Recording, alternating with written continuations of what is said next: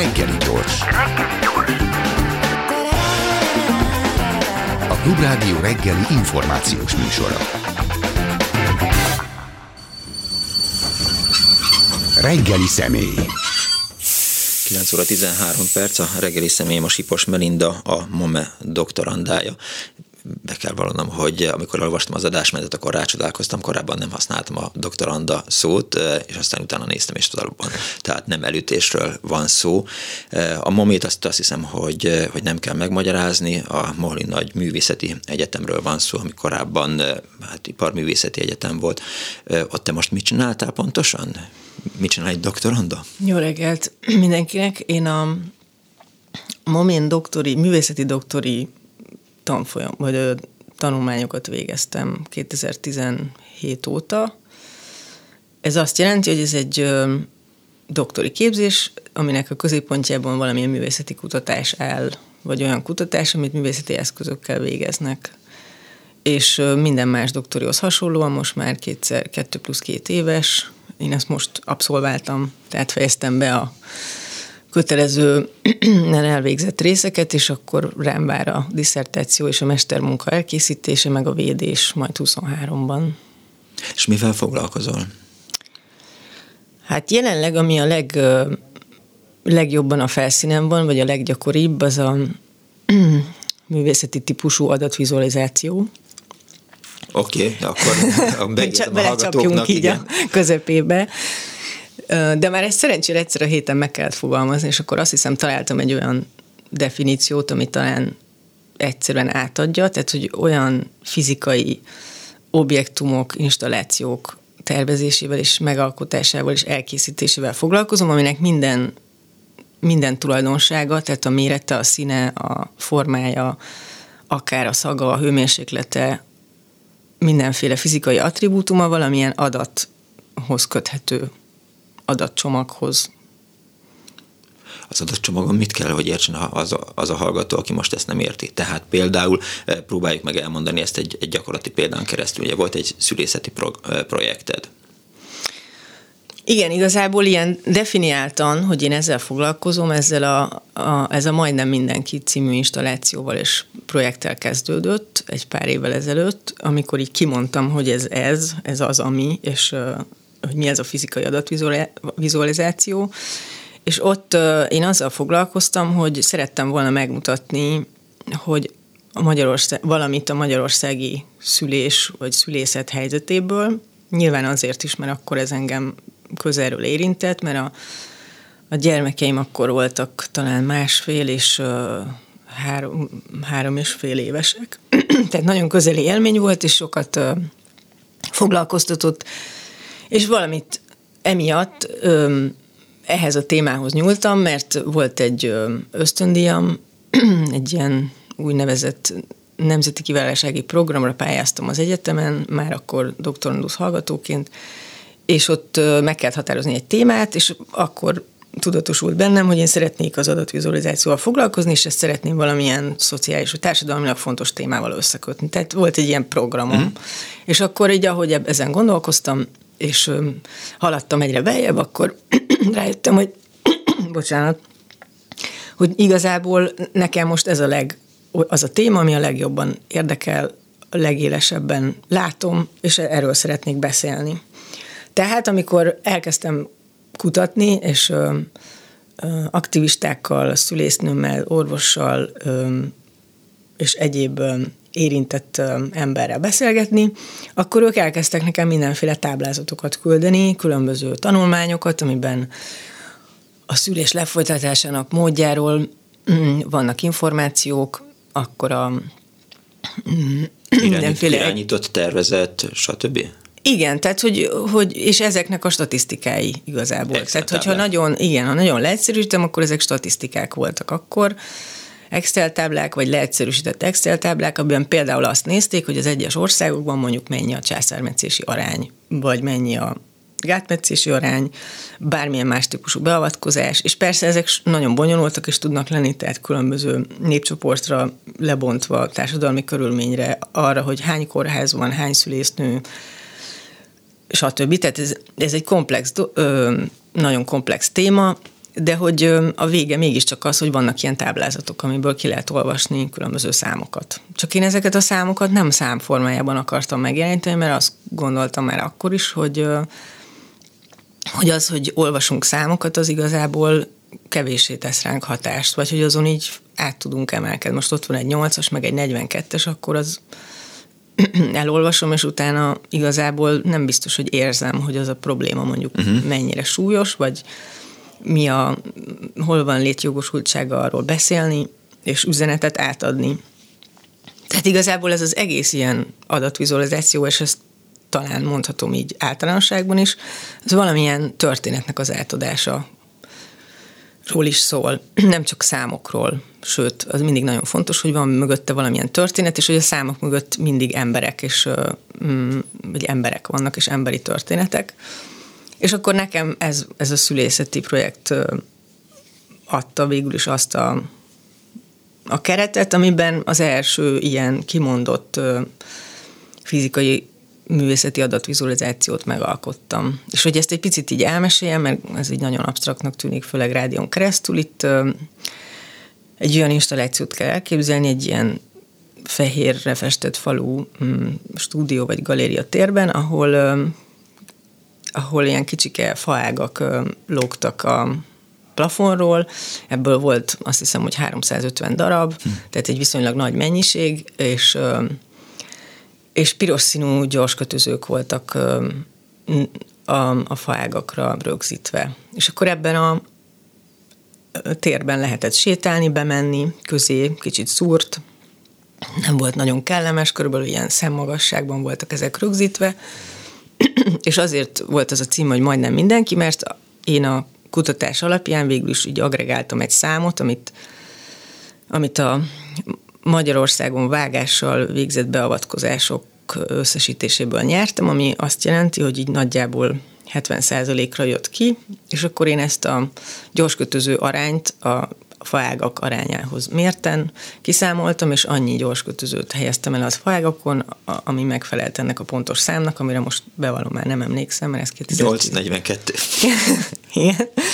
De hogy lényeg az, hogy nagyságrendileg ilyen 70% volt, tehát ez azt jelenti, hogy majdnem mindenki, majdnem minden nő, akivel találkozunk az utcán, és vélhetőleg már szült, érintett ebben a problémában, csak nem feltétlenül látjuk, vagy tudjuk ezt innen távolról megítélve azért egy meglehetősen érthető projekt volt. Tehát ha bementem, akkor pontosan láttam, hogy, hogy mi történik, és valóban többet jelentett nyilván a számomra, mint egy oszlop diagram, vagy egy, vagy egy kördiagram, amit mindenki az adat vizualizációnak gondol, mert nagyjából az is, nem?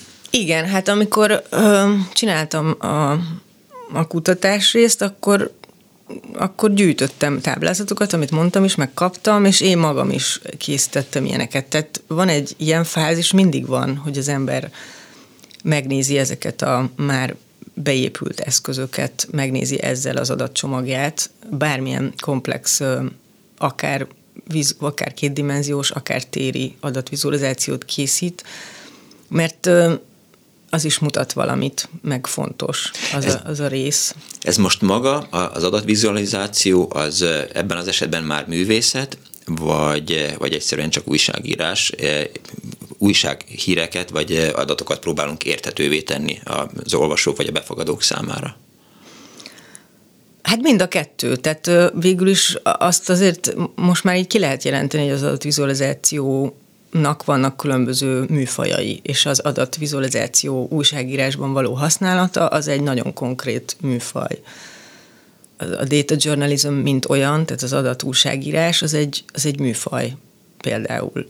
Az, az, hogy a művészetben ez megjelenik, az lehet kimondottan és kimondott célzott adatvizualizáció, tehát vannak olyan művészek, akik úgy, vagy, alk- vagy designerek, akik úgy definiálják magukat, hogy adatszobrokat vagy adattárgyakat készítenek, és, és ezt, ezt ők magukról állítják is, és, és persze vannak olyan alkotások, meg művészek, akik áttételesebben készítenek adatvizualizációt, tehát tulajdonképpen a munkájukat be lehet venni ebbe az értelmezési körbe, de mondjuk ő magukról ezt nem feltétlenül állítják.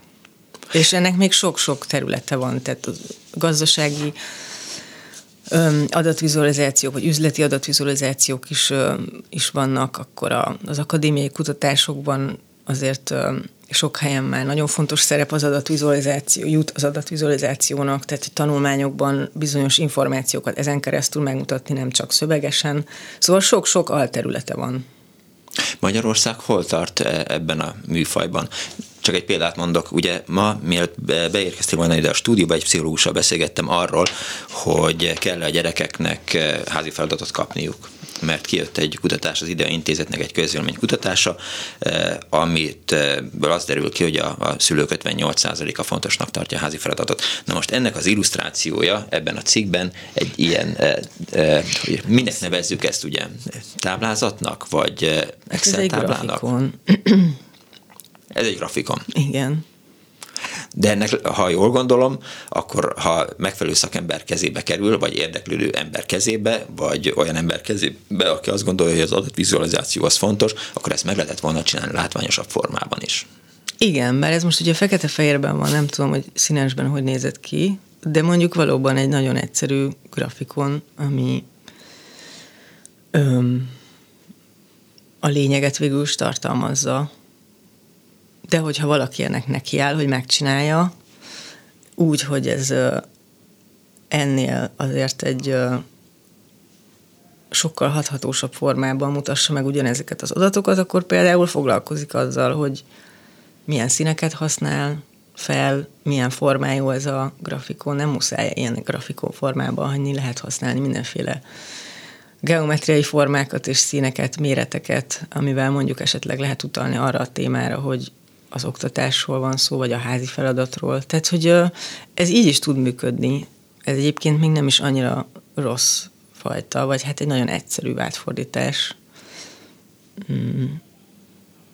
Jó, de e, ez a dolog, ez a, a világ számos pontján már sokkal előrébb jár. Tehát nyilván nem egy, egy ilyen grafikon alábrázolnák a, azt, hogy a szülők mennyire tartják fontosnak a házi feladatot. Magyarországon vannak ennek más szakemberei? Hát ez egy érdekes kérdés, mert mint hogy a világban ez hogy van, azért szerintem nagy, nagyságrendileg, vagy hogy mondjam, tehát általánosságban a világban is nagyjából ugyanígy néz neki egy ilyen típusú cikkben, egy ilyen típusú uh-huh. adatvizualizáció, vagy grafikon, nevezzük annak, mert az. De az internet azért számos más és dologra képes, tehát hát, meg lehet ezt mozgatni, meg lehet forgatni, eh, lehet belőle... Igen, és, és az, az is igaz, hogy ez egyre inkább terjedőben van, de azért még mindig egy elég nis világ, és egy elég is, is ö, elég ö, ö, mi az a is speciális, és ö, viszonylag kevesen foglalkoznak vele arányaiban. Tehát, hogy mondjuk mennyi ilyen tanulmány születik, és abból mennyibe kerül bele mondjuk egy ennél sokkal akár ízlésesebb, akár ö, informatívabb adatvizualizáció, azért még, az még szerintem még világszinten is viszonylag kevés, hiába van egy csomó eszköz. Tehát ez így szép lassan csorog be főleg most volt egy nyári egyetem a Momén, amit részben én, aminek a szakmai programját részben én raktam össze, és ott például ez egy külön felmerült témaként, hogy a, hogy a tudomány és az adatvizualizáció kapcsolata, hogy, hogy az, az egy erősödő terület, amikor a tudományos kutatásokat adatvizualizációval támogatnak meg, és hogy Magyarországon ez szintén rendkívül gyerekcipőben jár, de azért vannak kezdeményezések, tehát volt olyan tudom, tudományos konferencia, ahol pont a kollégámat, akivel szerveztük ezt az egyetemet, elhívták workshopot tartani, és akkor utána jelentkeztek rá a, a doktoron, doktori hallgatók jelentkeztek nála, hogy mivel foglalkoznak, és azt hogy lehetne ábrázolni. Tehát, hogy ez így történik, csak hát piciben, meg lassan, ez tény. Tegnap éjszaka eh, megpróbáltam belehallgatni, megpróbáltam végighallgatni a Láncreakció nevű podcastot, ami pont a, a történetmesélés adatvizualizáció témakörében eh, kelteződött, és abban már ilyen korai példákat mondtak, hogy például egy török kávézóban történt eh, gyilkosságot hogyan megvan a történet neked? Persze. Az mi is, mi is volt pontosan?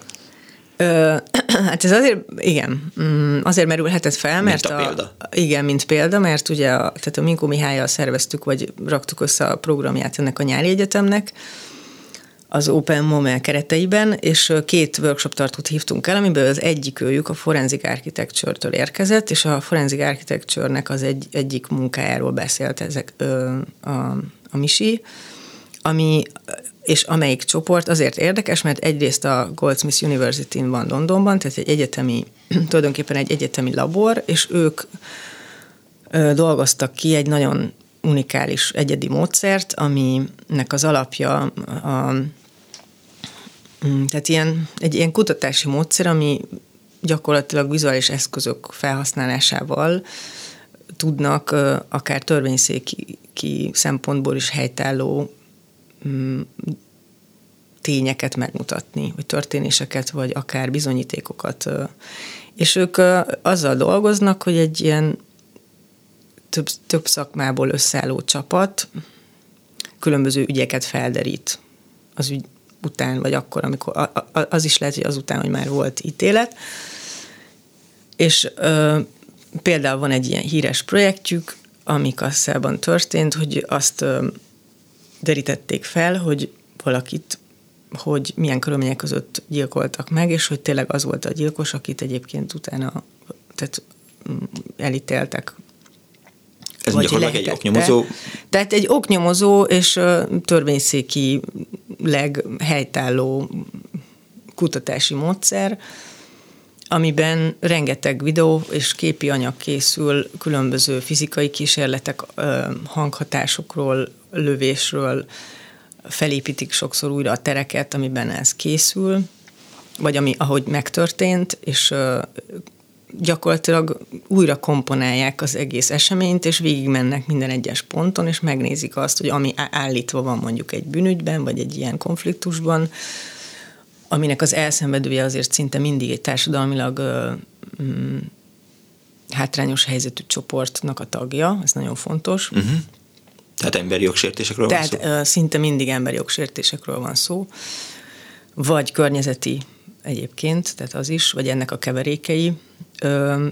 Tehát ezeket összesítik, ezeket a különböző eszközöket, és, és nagyon sokszor tudnak bizonyítani, vagy megcáfolni ilyen bűntényeket azzal, hogy bemutatják azt, hogy ott volt, azt mondja, nem hallotta. Igen, itt most egymásnak ellentmondó vallomásokról volt szó, meg arról, hogy, hogy érezhette a lőporfüstjét az, a, aki a Igen, másik és akkor ezt volt. mind kikísérletezik, hívnak olyan szakértőket, akik ezekben dolgoznak, és az egészet összegyúrják. Hmm. És ami szerintem, tehát ami rendkívül érdekes az ő munkásságukban, az az, hogy egyrészt ez egy olyan, amit már mondtam, hogy ez egy egyetemi labor gyakorlatilag, vagy egy egyetemi munkacsoport, kb. 20 emberből áll nagyságrendileg, és 10 éve létezik, és hogy ezekből a nyomozásokból olyan vizuális és, vagy főleg vizuális anyagok készülnek, amik ugyanakkor túlmutatnak azon, hogy oknyomoznak, mert esztétikailag és hozzá, hozzáfordulás módjában a képzőművészeti értékkel is bírnak. Tehát ez egy olyan csapat, aki egyébként a képzőművészeti a világ képzőművészetében egy nagyon fontos és előkelő helyet foglal el, és sokszor képzőművészeti eseményeken is mutat, bemutatják ezeket a munkákat. Tehát ők aztán tényleg ez, ennek az egész adatvizualizációnak a teljes spektrumán értelmezhetőek. Tehát nagyjából olyannak tekinthetjük ezt, mint mondjuk 20 vagy 30 vagy 40 évvel ezelőtt a multimediális művészeteket, amelyek nyilván akkor, akkor indultak el, aztán már előre haladtak. Itt most egy kicsivel többről van szó mert hogy, hogy rengeteg adat, tehát a multimediális művészek nyilván alkalmaztak kamerát, meg hangot, meg, meg tereket, meg mindent, és az is művészet volt, itt meg azért, ha jól értem, akkor arról van szó, hogy, hogy a világban rengeteg adat áll elérhető mennyiség, illetve rengeteg adat áll mindenki számára elérhető módon, amiből azért lehet valamit kezdeni. Nyilván Oroszország Ukrajnában elkövetett agressziójáról is fognak ilyen történetek, meg ilyen dokumentumok, meg projektek szerettek szólni. Igen, itt most nem tudom, hogy volt, volt a kérdés. Tehát csak akkor, hasonló... amikor emberi jogsértésekről beszélünk, akkor most a legközelebbi nekem hirtelen az, az pont, ami Ukrajnában zajlik. Igen, biztos, hogy lesznek ilyenek. Nyilván az ő esetükben az, hogy mi a vég, a produktum, akár ezek a nagyon jól elkészített filmek a weboldalon, akár az installációk, amik a kiállításokon megjelennek, azok ugye egy másik mesdjébe terelik ezt a, ezt a működést, meg a felhasznált technológiákban is sokszor van új, illetve az, ahogyan csoportosítják ezeket a technológiákat, az mindenképpen nagyon újszerű. Mm, de visszatérve a multimédia művészetre, talán egy picit van egy olyan különbség, hogy, hogy ott ugye az eszközöknek a kell való találkozás, és azoknak a más módon való használata volt így főképp a célkeresztben, uh-huh. És egyébként ez még tulajdonképpen ma is zajlik, ami nyilván ebben az esetben is igaz, tehát a forenziknél, csak itt van egy nagyon határozott cél, ami viszont túlmutat a, vagy más hová mutat, mint a képzőművészeti értelmezés ez a nyáreli workshop, ez pontosan miről szólt, kiknek szóltak, kik vettek ezen részt, és miben haladtak előre?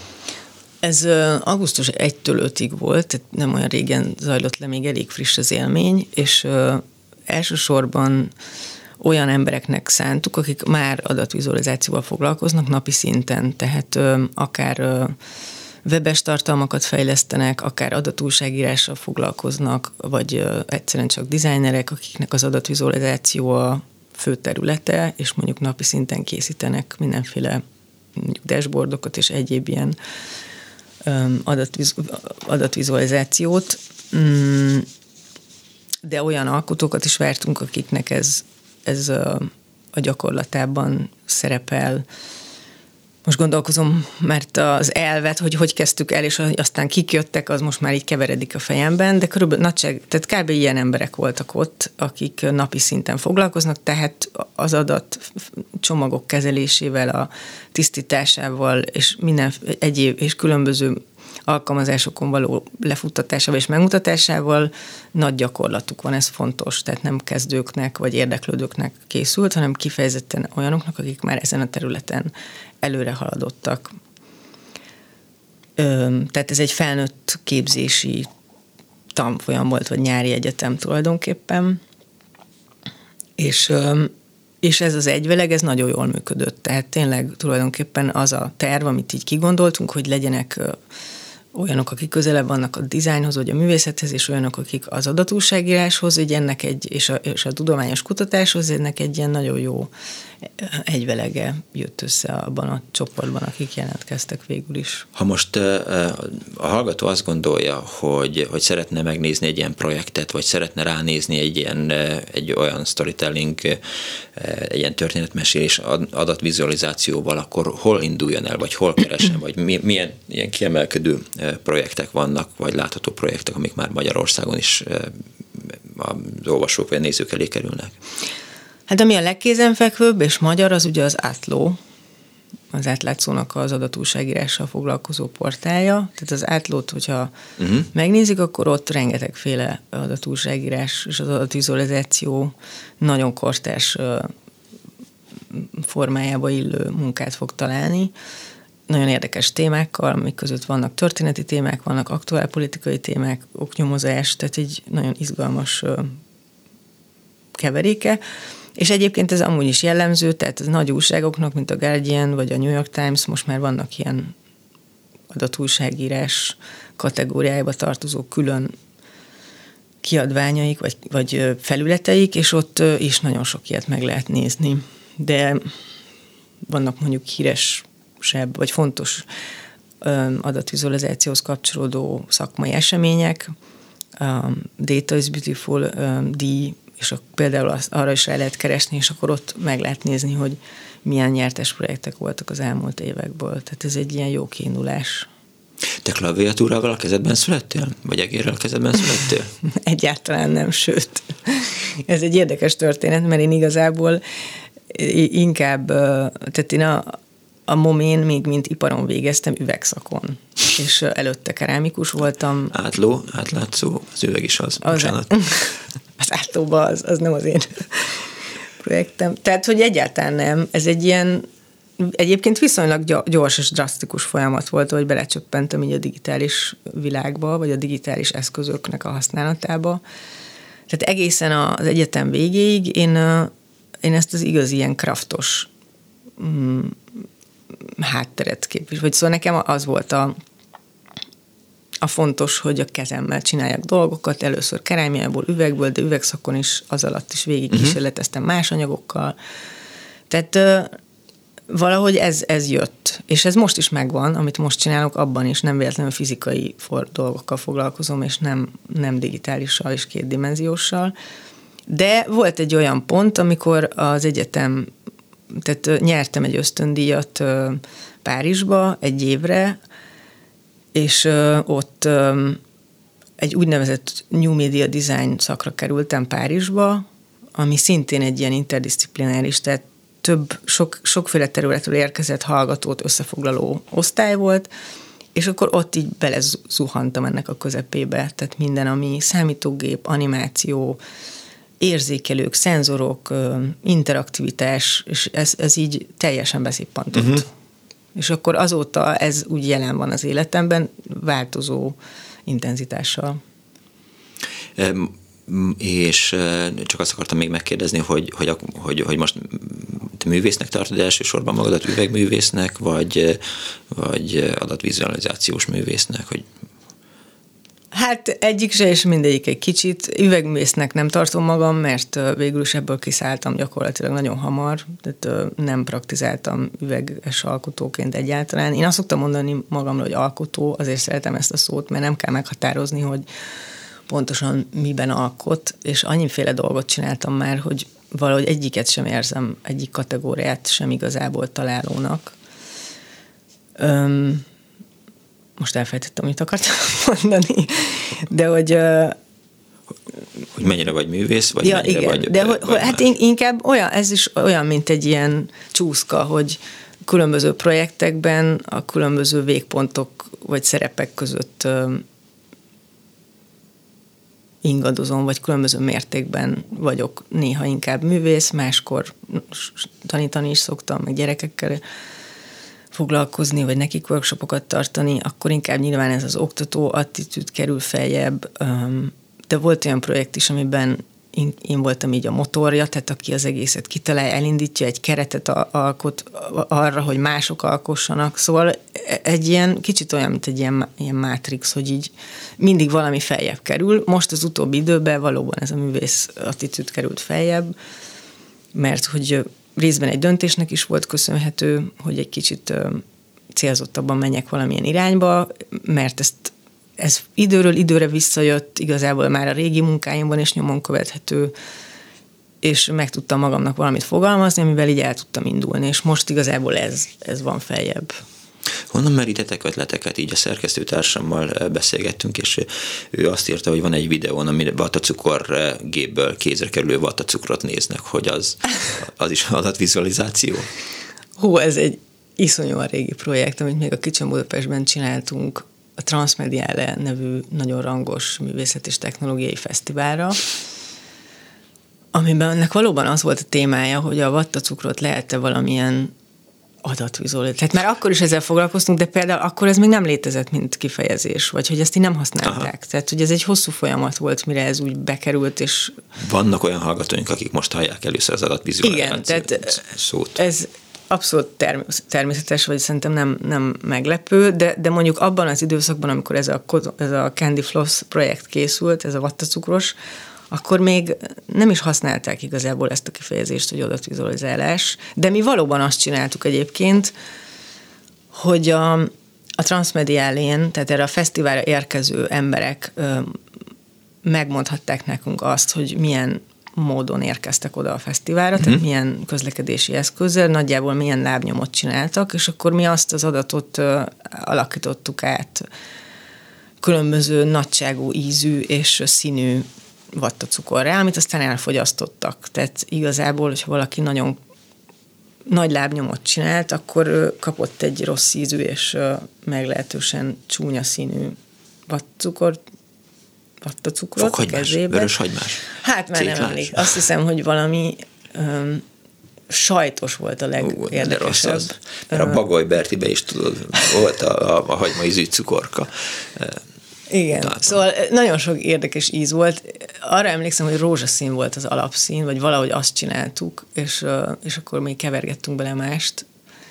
Hát ez egy szuper kísérleti projekt volt, amiket egyébként én rendkívül nagyra tartok, ezeket a De ez már a performance, tűnő... mindenféle művészeti ág megjelenik ebben azért Igen. egy kicsit. Igen, és ugyanakkor teljességgel érthetetlen, tehát joggal, joggal merül fel nagyon sok emberben, hogy na erre meg miért van szükség. Lilaköd, tehát hogy mekkora térfogat, ahol megyünk be, és hol jövünk ki belőle. hát meg, hogy miért kell erre pénzt költeni, vagy kinek érdekes, de szerintem ezekben mindig nagyon nagy értékek vannak, hogyha az ember elkezdi ezt átgondolni. Az a legfontosabb kérdés, azt hiszem, és majd itt fogunk megérkezni, hogy, hogy maga ez az adatvizualizáció hogyan segít elő más tudományágak fejlődését, vagy egyáltalán segíti-e? Hát szerintem a megértésben van nagyon nagy szerepe. Tehát a megértést segíti sokféle eszközzel. Az, hogy valamilyen más módon ad információt, tehát például a vattacukor esetében, maradjunk ennél a vicces példánál, az egésznek az elkészülési folyamata, illetve utána az, hogy látom azt, hogy amit kaptam, az mekkora, milyen színű és milyen ízű, és azzal fizikailag találkozom, az egy az egy olyan testi élmény, amit ami nagyon más, mint csak az, hogy leírva látom azt, hogy én ennyi és ennyi széndiokszid kibocsátással, vagy szénmonoxid, széndiokszid kibocsátással jutottam Nyilván, aki repülőgéppel jött, az, az kapta a legrosszabbat. Hát nagyjából igen. Öm, tehát ami nekem, és ez végül is valamennyire egy a doktori kutatási témám is, hogy hogyan működik ez az egész, tehát hogyan, milyen, mik azok a másfajta érzetek és információk, amikből a tudást kinyerjük, és az hogyan hat ránk. Mert én azt gondolom, hogy másképp hat, és sokszor sokkal erősebb hatást tesz, mint csak valamit szövegesen elolvasni. De hát akkor eh, erre rácsodálkozhatna a, a, a világoktatása, nem ismerem a világoktatását, de mondjuk a magyar oktatásra, és ugye itt eh, előtted eh, beszélgettem Szél Dávid pszichológussal, és szóba került, hogy, hogy az embernek azért az árpátházi királyokat meg kell tanulni az elsőtől az utolsóig, tehát olyan nélkül, a tudás nélkül ne induljanak el, de hát akkor ezt is meg lehetne, tehát a, a tananyag felét, vagy, a, vagy azt, amit a gyerekek fejébe bele kell verni, azt adatvizualizációval lehetne legkönnyebben elérni, nem? Hát nyilván nincs egy ilyen egy, egy választ adó, vagy egy megoldást adó válasz, de az biztos, hogy ez nagyon sokat segít. És azért én tudok olyan helyekről, ahol ezeket alkalmazzák, akár Legóval vannak ilyen programok is, ahol gyerekeknek adatvizualizáció oktatást tartanak, tehát, vagy például Legóból maguk készítenek el milyen dolgokat, hogy megmutassanak egy témát, és azon belül az arányokat. Én azt látom, hogy ez azért úgy becsurog mm, nyilván inkább azokra a helyekre, ahol fogékony, van valaki, aki fogékony ezekre az eszközökre, meg ezekre a módszerekre, de olyan nagyon elkerülni nem lehet, tehát ez így, ez így lesz, hogy hogy inkább vizuális módszerekkel mutatnak meg információt, de van, tehát hogy van egy nagyon fontos aspektus az az, hogy ezt érteni is kell tudni Igen, olvasni. ezért van a következő kérdés, szóval tehát hogy kinek szól és ki érti ezt Manipulatív meg. is tud lenni, nagyon erősen tud hazudni, szándékosan használják sokszor politikai kampányokban. Igen?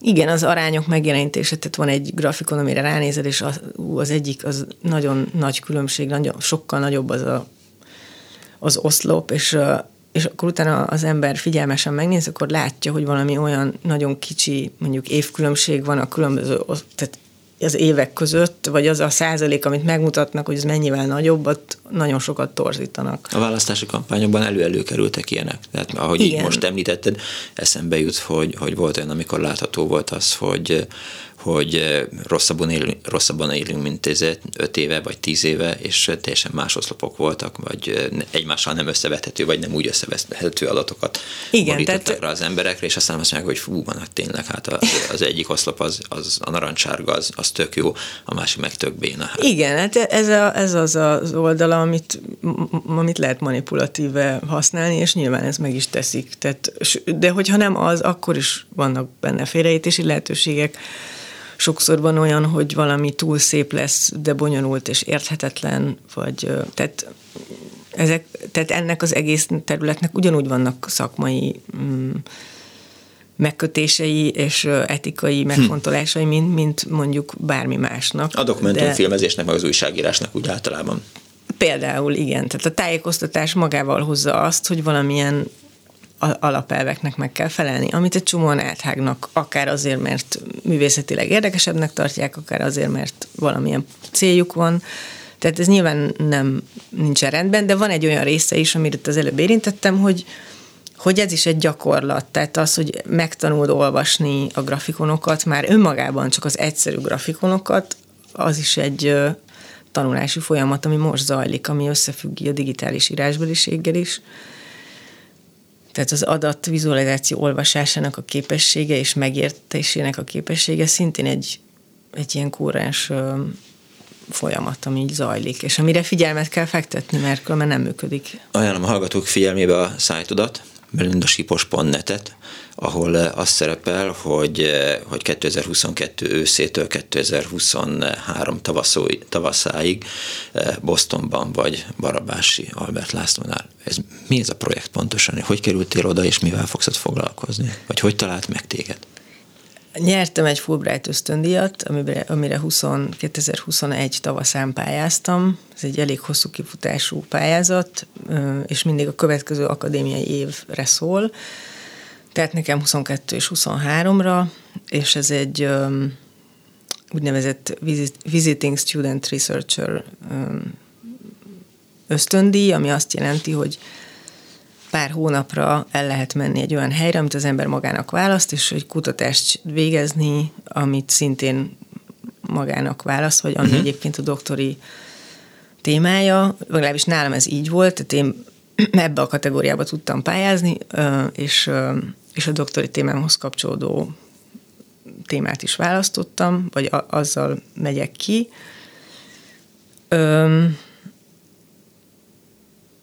hogy miért oda megyek.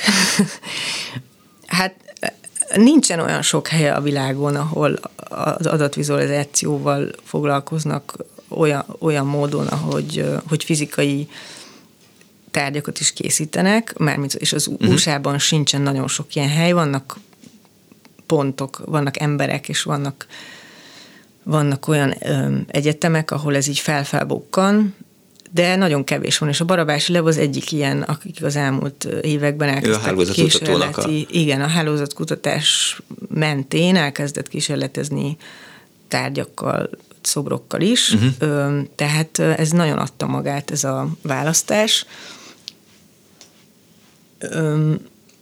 Mind a mellett, ami ott történik, az, az nekem egy viszonylag új terület, tehát én sem big data-val, sem hálózatkutatással eddig nem foglalkoztam, és, és nem is a, a kódolás, a digitális nyomtatással készült tárgyak voltak eddig a szemem előtt, már ismerem ezeket, meg nagyon izgalmasnak is tartom a technológiát is, meg a, a létrejövő produktumokat, de még nem volt igazából testközelből erre lehetőségem, vagy nem csináltam ilyen uh-huh. dolgokat, úgyhogy ezért is lesz nagyon izgalmas, hogy mit lehet kihozni abból a fajta attitűdből, amit én eddig csináltam, és ami ott, ott zajlik gyakorlatként. Még az jutott eszünkbe itt beszélve erről a témáról, a kollégámmal beszélgetve, hogy ha azt nézzük, hogy a Facebook mennyi adatot, meg mennyi információt tárol, nem csak rólam, rólad, hanem, hanem az egész világról, hogy az milyen tárháza, vagy milyen lehetőséget biztosítana egy olyan szakember számára, mint aki ezzel foglalkozik, mint például neked, tehát hogy, hogy neki lehetne ugrani bármilyen kis apró részletnek a Facebook felhasználókkal kapcsolatban. Igen, hát még a Facebook esetében az adatok megszerzése az nem lenne egy egyszerű már önzőzik egy kicsit a Nem, lehet, nem lenne egy egyszerű történet, illetve nyilván vannak erre megoldások, de hogy azért elvileg ez a mi érdekünk is, hogy ezek a felületek ugye ne adják ki, és ne legyen hozzáférhető az adat, tehát valahol ez egy jó hír is, hogy nem lehet csak úgy nekiugrani és valamit megcsinálni. De egyébként például ez, hogy, hogy így a, az, a social network, tehát a közösségi oldalakon végzett tevékenységünket visszanézzük, ez is egy olyan dolog, ami már viszonylag régóta létezik, tehát ezzel már elkezdtek kísérletezgetni olyan 10-12 éve is, amikor a Skype és a Twitter és ezek a platformok megjelentek. Hmm. nyilván azt, hogy és én is csináltam, vagy részt vettem olyan projektnek a kitalálásában, aminek valamilyen módon a, ezek a platformok voltak a forrásai. Tehát azt, ami engem érint adat, azt nyilván ahhoz hozzá tudok férni, és akkor abból el lehet indulni. De persze, hát rengeteg aspektusa van ennek, különböző szokások, szóval nagyon sok kutatásnak lehet ez a akár mellék, akár végterméke egy ilyen és akkor, amikor kikerülsz majd a moméról, meg hazajössz Bostonból, akkor mit fogsz csinálni? hát az még nagyon messze van. Hát miért már csak egy év van addig? Igen. Hát először is ezt szeretném jól és izgalmasan végigcsinálni, aztán utána befejezni a megírni a diszertációt, megvédeni, elkészíteni a mestermunkát, megvédeni a doktori kutatásomat, tehát ezek viszonylag még ilyen nagy feladatok, hogy az utána való nézés az, hát valahogy azt képzelem el, hogy, hogy ilyen típusú installációkat fogok továbbra is csinálni, mm, akár valamilyen intézményes keretek mhm. között, bár ezt egy kicsit félve mondom.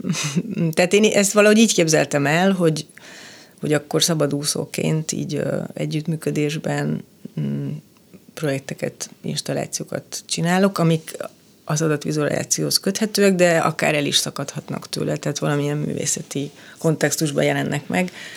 Hát ahhoz nyilván azt kellene, hogy a világ annyit haladjon előre, vagy Magyarországon annyit fejlődjön előre, hogy, hogy emberek számára ez, ez, ez egy olyan érthető és befogadható dolog legyen, hogy, hogy támogassák, vagy megtalálják. Mert azért még azért lássuk be, hogy, hogy jó vagytok egy páran, meg vannak az átlónál, de azért elég hogy is mondjam, szűzföldnek tekinthető Magyarországon ez adatvizualizáció. Ez így igaz. Mondjuk azt el tudom képzelni, hogy itt az ember itt él és dolgozik, és közben vannak külföldi vagy nemzetközi megrendelései, vagy mm, munkái, tehát hogy én ezt megoldásnak tartom. Most egy kicsit, tehát egzisztenciálisan egy, egy nagy kérdés, hogy ezt hogy lehet csinálni, mm, hogy lehet fennmaradni alkotóként, úgyhogy az embernek mondjuk nincs mellette állása, tehát, hogy itt nekem ilyen egzisztenciális kérdéseim vannak. Most, amit az elmúlt években felépült, a, az most megváltozik, így a, az adózási szabályok megváltozásával ez most így Teljesen. Ezt nagyon jól lehetne adatvizualizálni. hogy tehát, mennyi embert igen. érint. Hát igen, ez is biztos talán hatásos Riasztó. lenne igen. adat lenne. Hát néhány év múlva majd egy művész Sipos Melindával találkozunk itt a stúdión, amikor visszajön, és beszámol arról, hogy mi történt vele eh, Bostonban. Sipos Melinda, a MOME doktorandája volt a reggeli személy, az eh, történetmesélés adatvizualizációval volt a műsor alcíme. Ajánlom figyelmükbe a témát, hallgassák meg a már említett podcastot. Ugye mondtam, hogy, hogy erről azért lehet hallani itt a rádióban a láncreakción keressék, és nézzék meg Sipos Melinda oldalát. A mai műsor szerkesztője Korpás Krisztina volt létrehozásában segítségemre volt Balogh Kármen, Lantai Miklós, Bohus Péter és Lőrinc Csaba. Én Pálinkás Tűcs Robert voltam, egy hét múlva találkozunk, legyen kellemes a hétvégéjük, hagyják ki a tűzijátékot, tankolják teli az autójukat, give peace a chance, Putyin rohagy meg, véhallás. Sajnos lejárt az időnk. Úgyhogy szívesen hallgatnánk még, de, de... Nem kell, nincs értelme ennek a beszélgetésnek. Ó, mi nem így Nem csak ennek, egyiknek sem elhangzik a klubrádióban. Köszönöm szépen!